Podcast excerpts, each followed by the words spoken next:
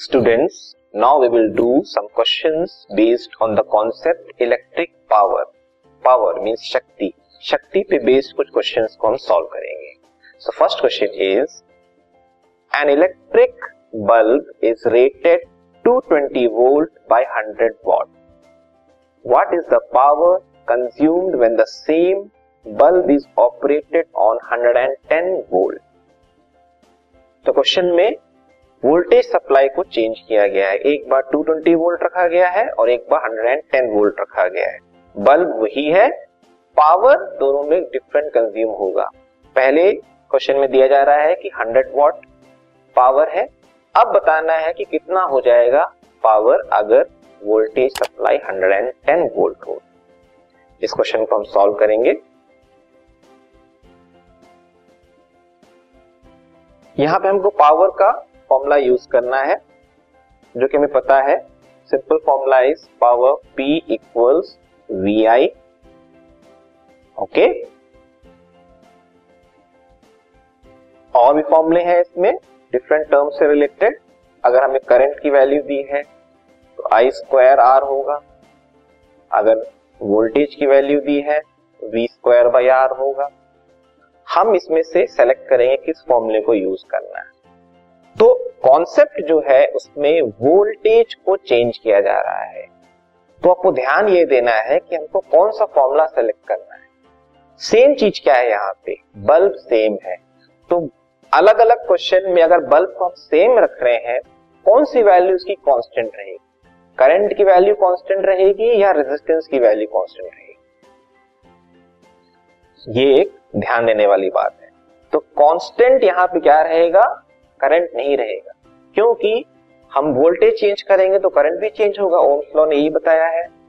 Potential difference is directly proportional to current तो change क्या नहीं होगा? वो रेजिस्टेंस चेंज नहीं होगा। एक सब्सटेंस का एक निश्चित रेजिस्टेंस होता है करंट को कोस करने का। वो वैल्यू चेंज नहीं होगी। तो हमने जो फॉर्मूला लेना है, वो ये लेना है। जिसमें आर इन्वॉल्व है और पोटेंशियल डिफरेंस वी इन्वॉल्व है। करंट को यहाँ नहीं लेना है, क्योंकि पोटेंशियल चेंज करने पे करंट भी चेंज होता है। So formula we will be using is P equals V square by R okay so what is the power given power is given 100 watt and potential difference in first value it is given 220 volt 220 square and R हम पहली value से R को निकाल लेंगे। तो what will be R here R equals 220 square upon 100 इसको भी हम सिंप्लीफाई नहीं करते हैं, इसको हम इक्वेशन दे देते हैं। Okay okay? हमने ये क्यों निकाला है? क्योंकि आर मतलब बल्ब का आर जो है वो सेम है रेजिस्टेंस सेम रहेगा। अब हम सेकेंड पार्ट ले रहे हैं। अब हमें V की वैल्यू जो है दी जा रही है 110 वोल्ट मतलब पहले V कितना था? 220 वोल्ट था। अब 110 हो रहा है। तो V 110 R हमको पता है। अब हमको निकालना है P अगेन P के लिए फॉर्मूला यूज़ करेंगे हम V square by R R हम यहाँ से यूज़ कर लेंगे। तो V square means 110 square upon R means 220 square by 100 जो कि सिंप्लीफाई करने पे आएगा 100 बाय 220 स्क्वायर इसको हमें सिंप्लीफाई करना है। So so, 110 into 110 into 100 upon 220 into 220 ये इजी पड़ेगा। Rather देन 220 का स्क्वायर निकालने के अगर हम इस तरह से करते हैं, ये सिंप्लीफाई करने पे हमें वैल्यू देगा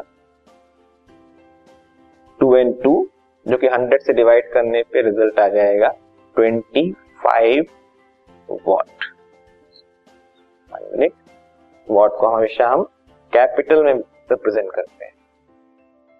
Means 25 W so this is the value means उस बल्ब की अब जो पावर है, वो रह जाएगी 25 वॉट पहले कितनी थी? 100 वॉट थी 220 वोल्ट पे। अब जब 110 वोल्ट हो जाएगा तो उस समय पावर हो जाएगी 25 वॉट करंट की वैल्यू को लेके करेंगे तो डिफरेंट वैल्यू मिलेगी हमें तो ये गलती आप एग्ज़ाम में ना कीजिएगा।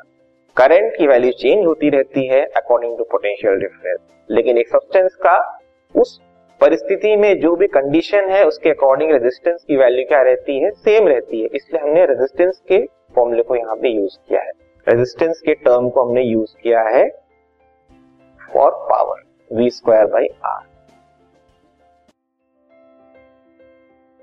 this podcast is brought you by hub hopper Shiksha Abhiyan अगर आपको ये पॉडकास्ट पसंद आया तो प्लीज़ लाइक शेयर और सब्सक्राइब करें और वीडियो क्लासेस के लिए शिक्षा अभियान के यूट्यूब चैनल पर जाएँ।